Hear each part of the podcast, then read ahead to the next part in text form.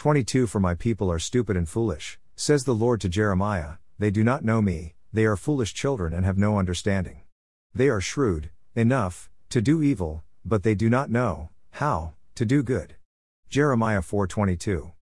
Sin is insanity, it is irrational, stupid and foolish. Jeremiah spoke very directly to the condition of Israel. They no longer strive to please God and do what was right, but use their energy to do evil. It was a sad state of a broken relationship that they were unwilling to repent of the evil they committed against God. The hardness of their heart and the corruption of their minds kept them in bondage to their sin. God, through Jeremiah, pleaded and warned them of the disaster of the invading nation from the north that would devastate their cities and homes and take them captive.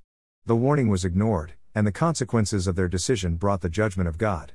Sin has to be seen through God's holiness and righteousness. It is committing treason against Him, betraying Him to fulfill our own pleasures. There has to be an absolute hatred for sin when we know how much it offends God and how much destruction it will bring to our lives.